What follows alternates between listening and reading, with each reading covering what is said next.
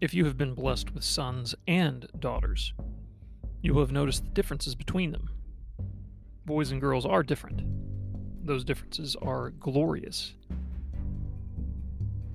Even so, until they reach a certain age, they're still just kids. They'll play a lot of the same games, even wrestle.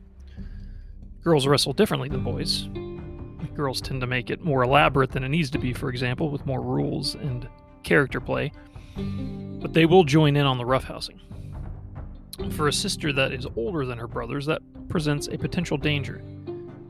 She will be stronger than them, she will be bigger than them. For a while, at least. Eventually, the tables will turn.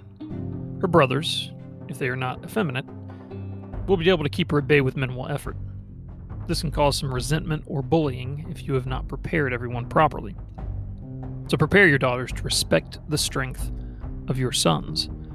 She should treat their potential strength as actual strength. She should be the damsel in distress and let them rescue her from another brother or from you.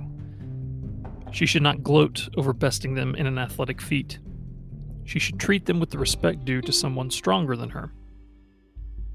Her brothers likewise have reciprocal obligations toward her that they can start practicing. That's a different topic. Too many women grow up not realizing the inherent strength a man can possess. They presume too much about the patience of other men. They're rude, they mouth off, sometimes they physically assault them. This is downright dangerous. Like kicking a fearsome dog because you see it bound by collar and chain, but you can't see if the chain is attached to anything sturdy at the other end. You just assume. These women count on all men they come across to abide by certain obligations and cultural norms, while they themselves abandon any pretense of reciprocal virtue and respect. respect. While our culture still runs on the momentum of Christendom, these women remain safe, knowing that no man would dare break any of these cultural norms, not overtly, anyway. But the one sided peace won't last forever. Even the dregs of chivalry will soon be drained dry.